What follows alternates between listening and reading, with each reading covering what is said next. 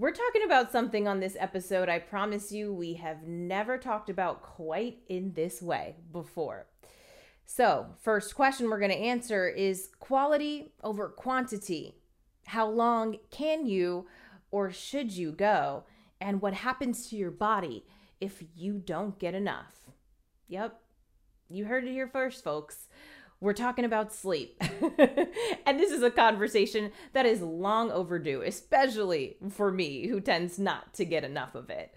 And we're talking to Dr. Angela Holliday Bell. She is truly a sleep ninja, and she is breaking down her sleep schedule, how she fits it into her life by prioritizing sleep, and how you can too. Our physical, mental, and emotional health is not just a want, it is a need for happy lives and prosperous businesses. Lift You Up is the podcast where we share inspiring health stories from business owners who are fulfilling their purpose to live their healthiest lives and helping you do the same. From former TV reporter to marketing entrepreneur and content creator, I care about sharing stories that matter and stories that connect us. I'm your host, Tamika Bickham, your health and wellness matchmaker. Well, today I am so excited to meet for the first time and also introduce all of you to Dr. Angela Holliday Bell, who has the best name that I have ever heard. Welcome to the show.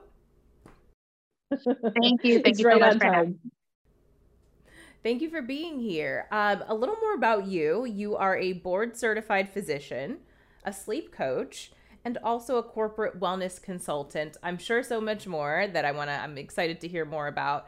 Also, your blog, which I think I read your sleep blog is one of the top 50 blogs on sleep that is out there. So you're really the right person to talk to about this topic that I am so excited to dive in more about.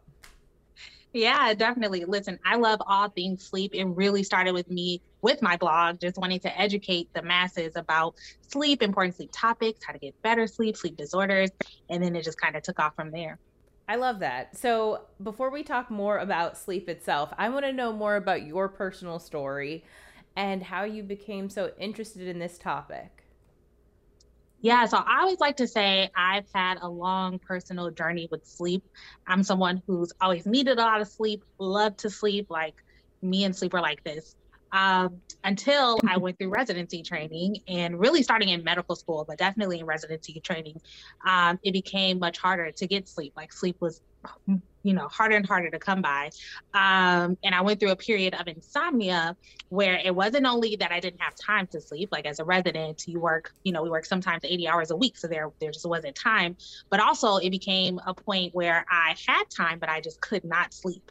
Um, and that is one of the most frustrating feelings and experiences ever for anyone who has suffered from insomnia you understand wanting and needing to sleep and just not being able to do it uh, and then I saw how much of a toll it was taking on my life mentally, physically, and my relationships. I just was not myself. And I was like, this is not going to work. Something has to change. Like, I needed to do better. And so it started with my own deep dive into sleep. Like, I knew that I liked sleep and sleep made me feel rested, but I was like, what can I do to fix this? And as I went through that journey, I started to explore more about just how important sleep is, more than the surface level of just like, oh, you're tired if you don't sleep. And I was like, yo, this is important, like for health overall. Um, and I started to work in the sleep clinic in my uh, hospital. I, I read pretty much every book there is on sleep, including the one written by the founder of the like sleep stages, sleep medicine. Um, and then I started to put practices into place that I learned and I saw how different I was and how it literally changed my life. And from that point on, I was like, okay, I need to help other people do this because sleep is so important. And I don't think that it is emphasized enough. Even as a physician, it comes up all the time in visits, but we don't have much training on really how to fix sleep issues, sleep problems. Um, and so it started with my blog, as I mentioned. And then as I saw that I was able to help more and more people, I decided to officially get certified as a clinical sleep specialist.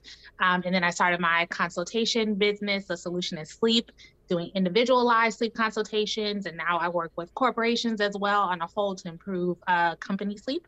And it's been going from there. And it's something that I'm so passionate about and I really enjoy.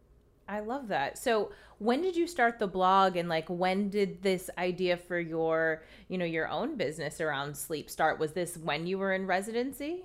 So I started the blog my last year of residency. Right after I finished residency, I took my uh, certification exam to become a board certified pediatrician. And then I started immediately training to become a certified uh, sleep specialist. It's like within that same year, actually, I received the, the certifications and then started my business right after that. And it's been a few years since then.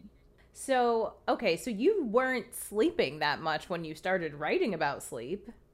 I, you know, I wasn't, but I was in the process of improving that. So I had not been sleeping very much at all before I started writing about sleep.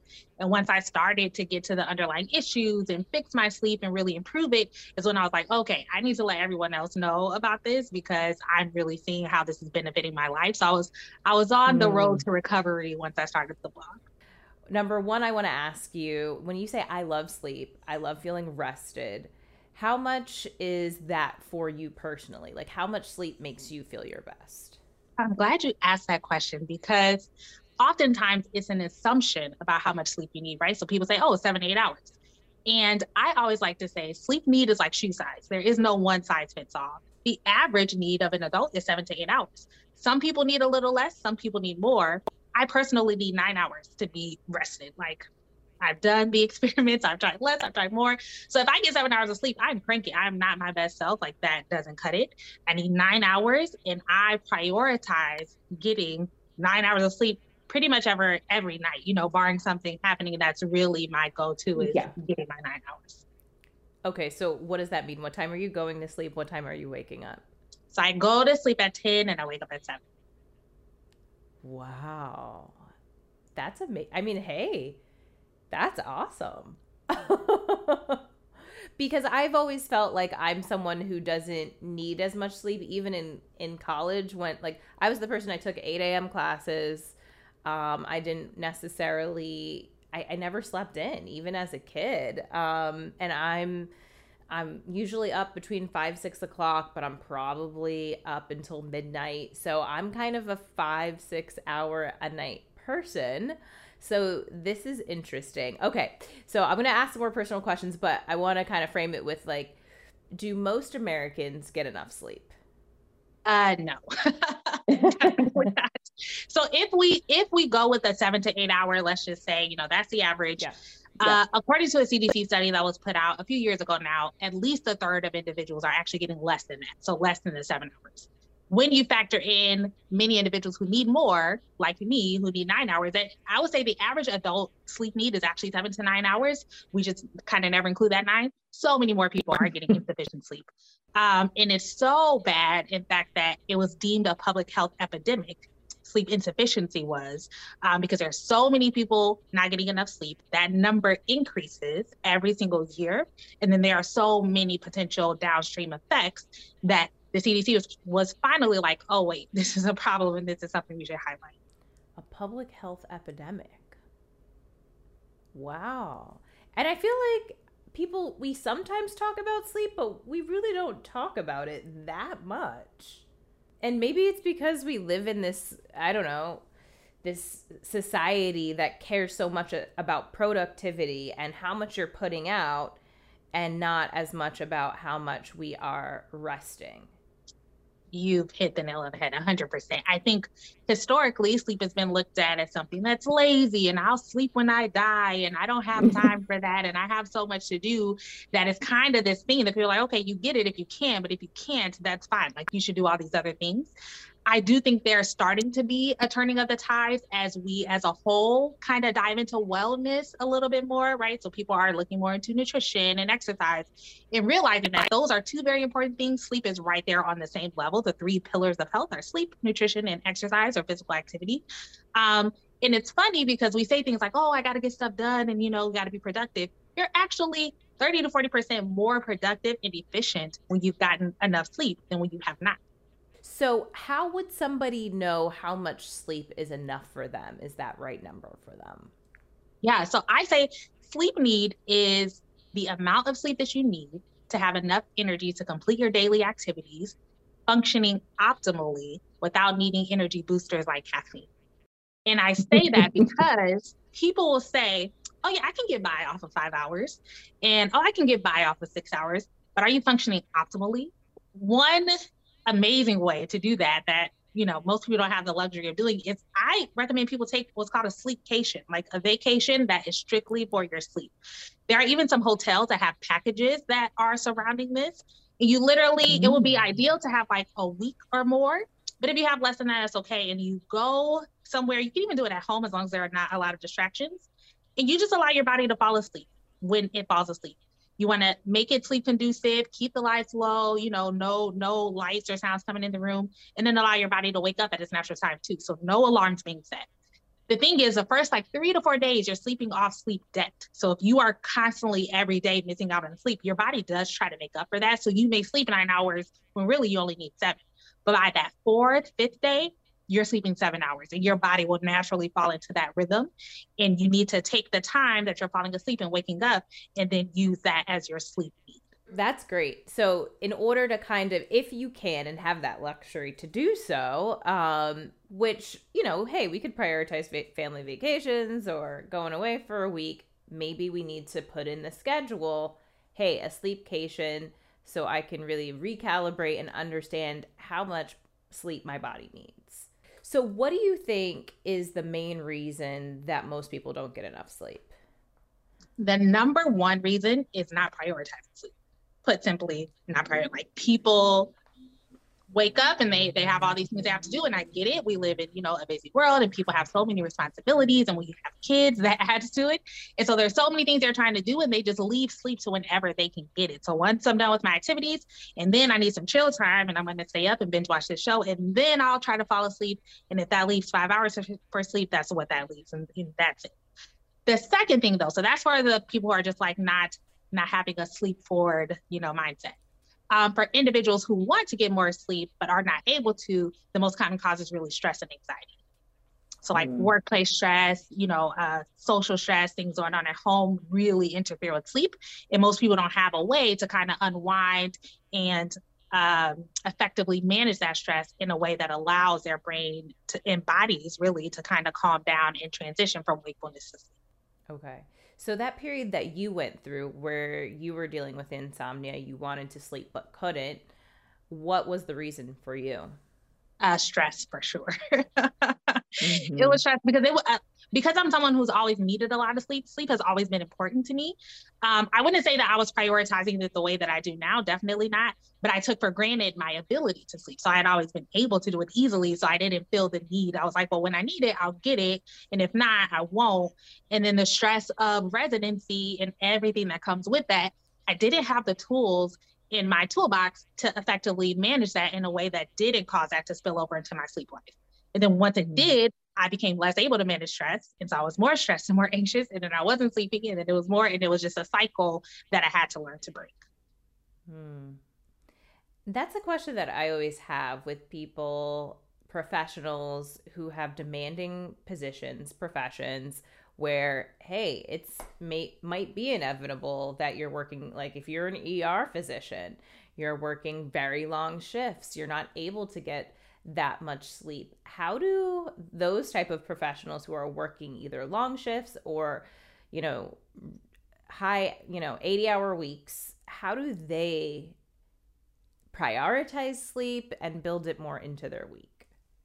Yeah, I would say it's really difficult. Like those are the most difficult situations that I would say are the minority of people have sleep struggles. Most people have, you know, your average hours. They may work more into their own time, but not just like 80 hours a week, which is crazy.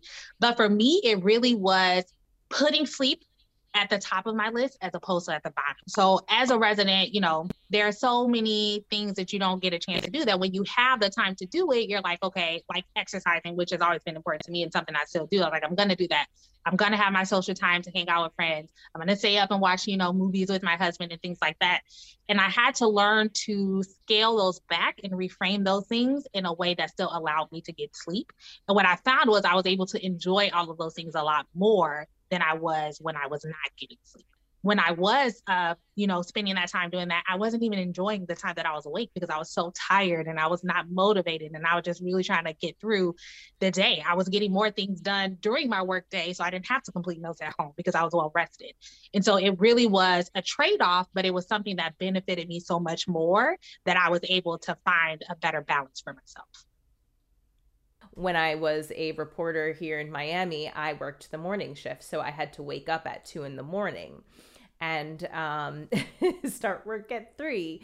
Um, and I could never get into a rhythm or a schedule with that. So I would fall, like, I would come back from work at one and I'd try my hardest to stay, stay awake so that I could fall asleep around six or seven and have a full night's sleep. It never worked. I would fall asleep by two, wake up at six. So I would get four hours and then I would wake up, have dinner, and then the anxiety would start because I'm like, oh no, I'm not going to be able to fall back asleep and I'm going to be awfully exhausted tomorrow. So I'd stay up until 10, fall asleep, wake up at 2. So I was doing kind of like two four hour shifts and it was a horrible feeling for a year and a half.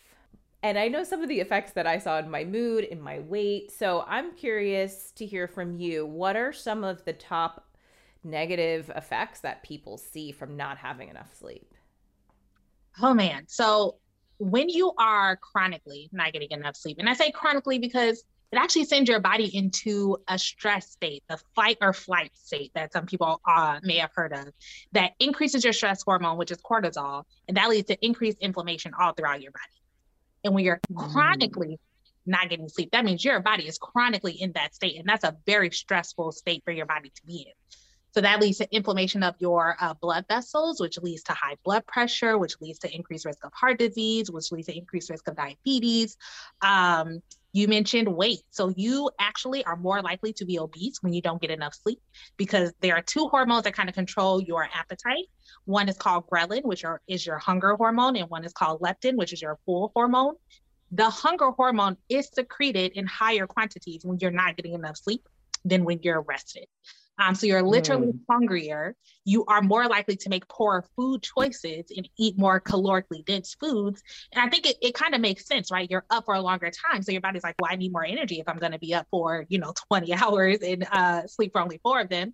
Um, and then you, your metabolism actually slows down. So you're burning less calories. So it's like the perfect cycle, the perfect setup for obesity.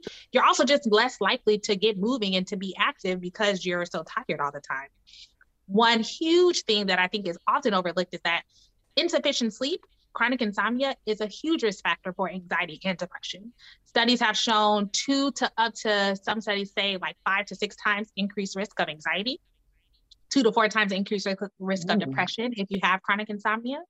Um, and you're overall like less motivated, less efficient, less productive. So it's so it's easier to say what sleep doesn't affect, which I don't even know, than what it does. And what's also interesting is lack of sleep decreases your uh, immunity and your ability to fight off infections. So I always cite a study that was done that that um, that measured the sleep of individuals for one week. So it just asked them to do a sleep log for how much sleep they were getting, and then it exposed them to the rhinovirus, which is a virus that causes a common cold. It put them in a controlled environment afterwards so that it can control all other factors and then watch them for over a week. And those who slept less than six hours the week prior to exposure were three times as likely to develop uh, wow. symptoms of the rhinovirus and get a cold than those who had had enough sleep. And it makes sense because all of your uh, antibodies, your cytokines, your body's natural immunity, they do their thing at night. That's why when you are sick, you feel sleepy. You want to sleep all the time because your body's like, okay, we got this. This is how we fought off yeah. infection. When you're chronically depriving yourself of that, you are putting yourself almost in an immunocompromised state because it doesn't have the conditions that it needs to increase that immunity. So it's it's really, really significant all the things that are affected by sleep. So what can people do if they're like, hey, I'm not getting enough sleep, or I might even be chronically, you know, sleep deprived and, you know, even starting to see some of those impacts. Are there good first steps to start taking? The number one thing, and I've kind of touched on this a couple times already, is literally prioritize sleep. The other thing is giving yourself the time to unwind and come down from the stress and stimulation and activity of the day to sleep. So I would say that was the biggest thing for me and what transformed my sleep because like you said, I, I couldn't change my job situation, right? I was a resident. It's a stressful situation. You're to be working. You're taking care of people. Like it's, it's stressful. But what was not serving me was coming from that high level of stress and then coming home and doing those and then immediately getting into bed and expecting my brain to be like, okay, we sleep now. Right. My brain was still functioning and firing and, and worrying about things. And so I implemented a bedtime routine, as simple as that. Like at nine, for me, my bedtime routine is an hour long. Everyone doesn't have to do it for an hour. If you can, I think that's the best thing to do. At nine, electronics are off, lights off, computer closed. I'm not answering a single email dim the lights, I play some relaxing music, I do my skincare routine, I read a devotional, some of a book. Like I have a routine that one helps me to relax. So it helps me to take care of myself. This is the only part of the day that I feel like, okay, I'm giving back to myself. It helps mm. me to mm. relax and my brain to unwind for the day. And what it also does is triggers my brain to say, oh, we're oh, we're dimming the lights or we're we're turning on the music. Okay, this is what we do when we're sleeping and it makes that such an easier and more efficient process to fall asleep. And there are actually things called uh, relaxation techniques that have been proven to trigger the relaxation response. So, what that does is turns off your fight or flight response and turns on the part of your nervous system that literally slows your respiratory rate, slows your heart rate, decreases your blood pressure, all the things needed for you to fall asleep.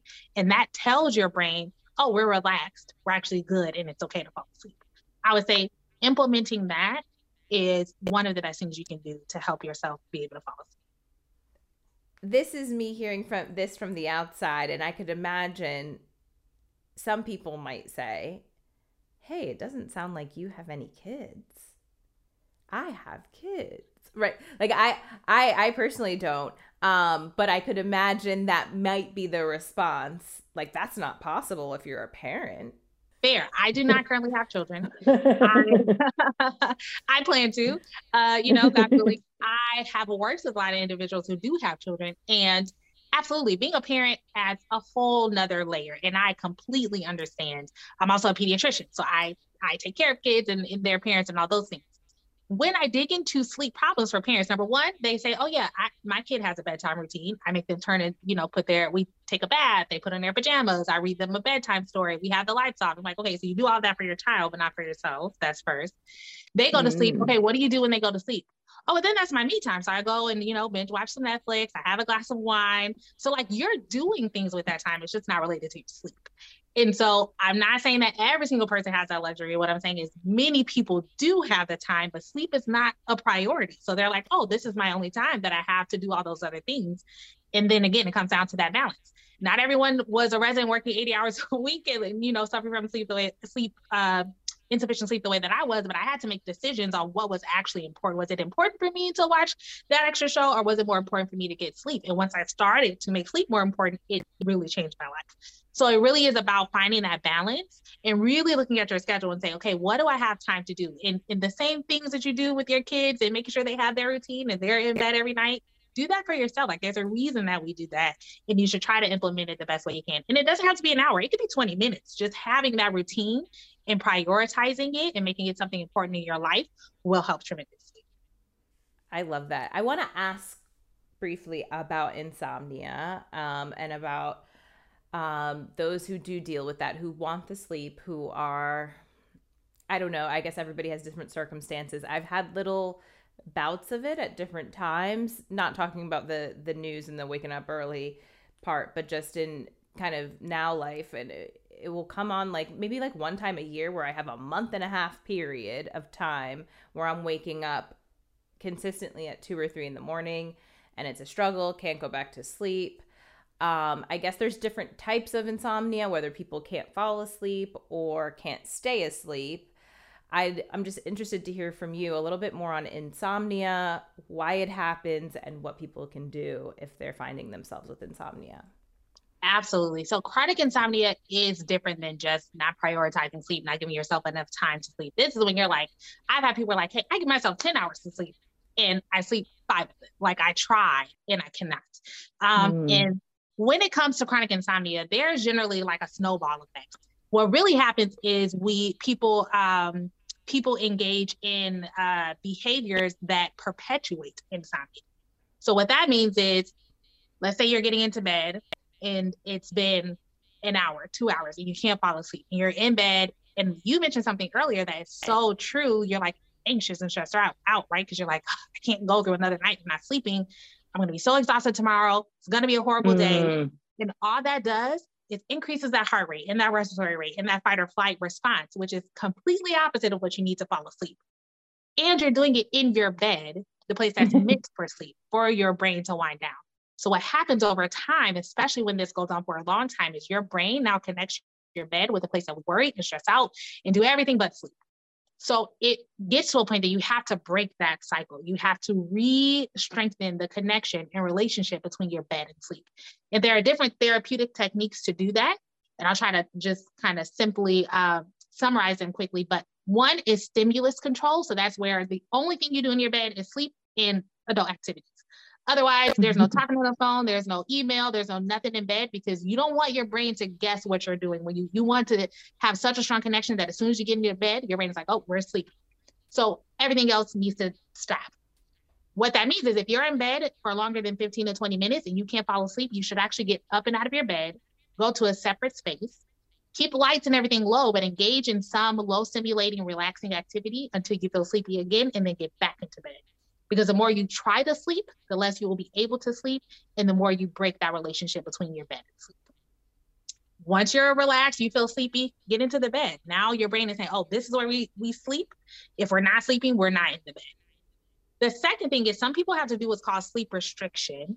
And so that means the the common kind of thought and action when you can't sleep is spending more and more time in bed. So I'm trying to sleep. I give myself 10 hours. I only sleep five of those hours. But again, you're diluting that relationship because what are you doing for those other five hours? You're not sleeping. So your brain is is disconnecting.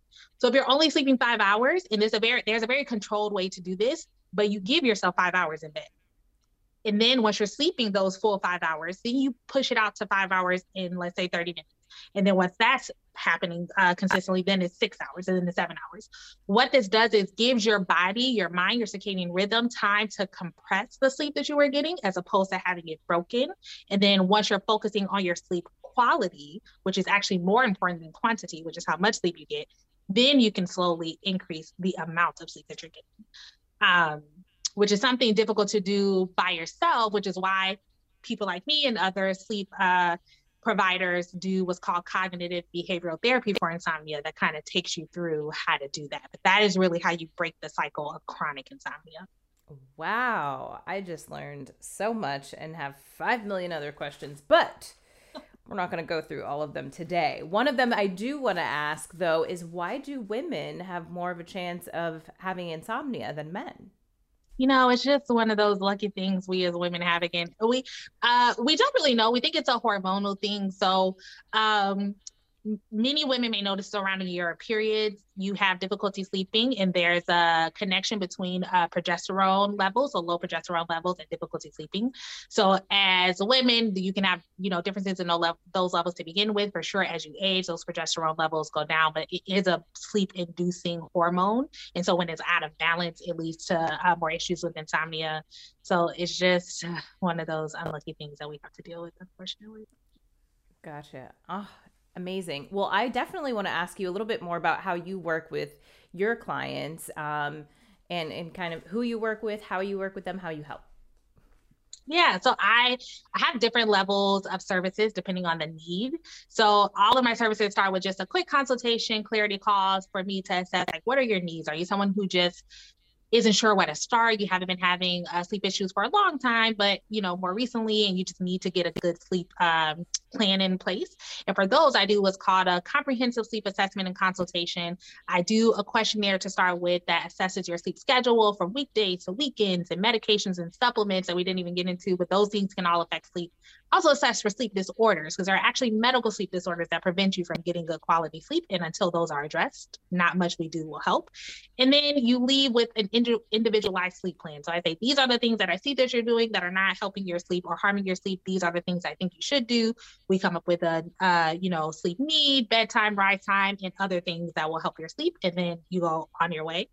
I deal with a lot of people who have chronic insomnia. So more of the, you know, long-term sleep issues. They've tried all these things before and it hasn't helped. And that is where cognitive behavioral therapy for insomnia comes in, which is really a therapeutic program that I provide. Um, and I and I provide that in two different ways. I have an online course that takes uh, uh, someone through the process, but in their own time, you know, they just go along with the course. It goes through uh, sleep logs, all the same things that they would do in person, but it's without uh, a consultation with me, you know, virtually, I guess. Um, and that lasts about five to six weeks, but you continue to put the practice into place after that. And then we have a one on one where I meet with them every single week. We go over sleep logs, we go over the therapeutic techniques that were covered. Um, and again, that lasts, depending on the need, five to six weeks. And then I also have corporate consultations where companies are like, hey, I know the sleep is important for productivity. We're losing money on people who are missing days of work or having increased accidents or, you know, uh, workplace conflicts because of sleep. And we just need you to help us understand why sleep is important. And then we go and we talk about, you know, the importance of sleep, the, the negative effects, and just some overarching ways to improve your sleep, kind of like we talked about today. But then I also offer a dream workshop which is more in depth and really takes uh, people through how to craft their own um, individualized sleep plan and the five steps that are really, or I guess the five components that are really helpful for uh, good, healthy sleep. And then if desired and if needed, I also offer one-on-one consultations, but more at a company level. So it's kind of like a group or one-on-one services. You made a point to say that the quality of sleep is actually more important than the quantity which is interesting because we've talked so much about the the amount of time and how to figure out what time is right for you. Um, tell me more about quality. yeah, so quality is the sleep continuity. So how much sleep you're getting in a period of time. For instance, you mentioned during your reporting days, you were getting eight hours with like four hours one time, for us at another time, and you were not feeling rested because the amount of time we spend in each sleep stage changes throughout the night. So if you're not getting that full, you know, five sleep stages between the seven to nine hours that you need, you're not going through all the sleep stages in the amount of time that you need. So like deep sleep, REM sleep, all have different benefits on our sleep. Um, and so you want your sleep need to be given in a continuous amount of time. So getting seven hours of sleep, but when you slept for four hours and you woke up, you were up for an hour or two, and then you slept another three hours, it's not going to be nearly as restful as, let's say, even five or six hours of continuous sleep. Mm. So it's when you're sleeping deeply enough to hit all of the stages and with the ratio and amounts you need as it changes throughout. I ask all of our guests about a health tip, um, something actionable that the audience can take, um, but something that you practice in your own life each day that helps you show up as your your best, healthiest, and happiest self each day? yeah, I mean, I would love to say something different, but really prioritizing my sleep and understanding the importance of that in not only individual like me as an individual but the impact of that for me as a physician for me as a wife for me as a daughter like i am better in all facets of my life when i'm well rested and getting good sleep and so i want to charge people with thinking of it that way and really trying to prioritize sleep for yourself, for you to be your best self and fill your cup so that you can then give to all the other things that you do. I'm curious, your your family, your friends, your loved ones, like from being around you and learning from you, do do all of them prioritize sleep too? It's it's funny. It's a mix. So for sure, absolutely. I have so many people who have unfortunately also suffered from insomnia. I've had family members go through my like consultations because they're like, yo, I need help. And so definitely my husband hears about it all. He's like, okay, I got. Sleep important. Um, so yes, I would say most of them have. Some of them are still like, whatever, you know, I just have so much to do and they're not on the train yet. But I'm like, I'm gonna keep bothering you until you get there. But definitely, if nothing else, they know that I don't play about my sleep. Every once in a while, it, you should enjoy life. So there's an event, cool. I may stay up past my bedtime. We're gonna have a good time. But that's like, you know, not very often. Everyone knows like, oh, it's nine o'clock. Angie has to go home and get ready for bed. And like, yep, see you in the morning. Wow. that's so interesting. But that's awesome. You know what? You know what you need and what works best for your life, how you show up best each day, and you prioritize it. Absolutely. Absolutely. And and and that's a general message for everyone. Like whatever's best for you, however it is you want to live your life, sleep or something else, you know, the goal, the dream you want to go after, prioritize it regardless of what everyone else wants to pull you into or distract you with, right? Exactly, exactly. Because at the end of the day, it's your life. What you know what makes you feel best. You know what makes you function at your best. Prioritize that important to yourself. Wonderful. So tell everyone how they can connect with you, learn more about you, read the blog. I know you've got a lot of resources. Yeah, so I have my website, thesolutionissleep.com. Um, there I have my blog. Like I said, covers a lot of uh, issues from how to improve your sleep, sleep disorders, sleep mental health, all those things, sleep and productivity. Feel free to read through those things. I also have my services listed on there. Um, I try to be like uh, entertaining but educational at the same time on my social media. So you can follow me on Instagram at the sleep underscore MD. Same thing for TikTok. And then also find me on LinkedIn, Dr. Angela Holliday Bell. Um, I get to dive a little bit more in depth and, and not be quite as entertaining on there. So any of those platforms. And then, you know, I'm always open to emails, Angela, Angela Bell at the solutionissleep.com. If you have questions about any of my services or uh, you know, consultations or anything like that, feel free to reach out. That's amazing. This has been honestly one of the conversations in over 100 episodes of this podcast where I have learned the most. And you are obviously so knowledgeable. You are the ultimate sleep ninja. I appreciate you sharing your knowledge, your expertise, your personal experiences as well. So, before we go, is there anything else that you wanted to add? Uh, no, first of all, thank you so much for having me on the show. I think having conversations like this is really what leads to change. Um, and so I, I recommend people keep learning, keep trying to understand what works best for you, and don't hesitate to reach out. If you have a problem sleeping, reach out to your doctor, reach out to a specialist, like say something so that you can get the help you need. Absolutely. And we'll definitely post all of your information, your resources below in the show notes as well, so everyone can find that easily and I will be catching up with you as well, following all the updates and putting some of these tips you shared today into practice because I've got some work to do.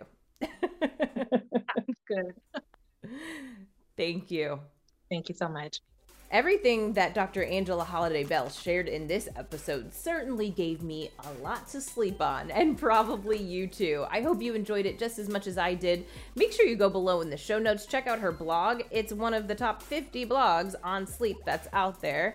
All of that information and her contact information is below as well, so make sure you connect with her. And hey, connect with me if you haven't already. I'd love to stay connected with you, especially on LinkedIn, Instagram, or make sure you also subscribe on YouTube because that's where we release new episodes of this podcast every other week. And I'd hate for you to miss out. So until I see you back in two weeks, because I know I'll see you then, stay happy, stay healthy.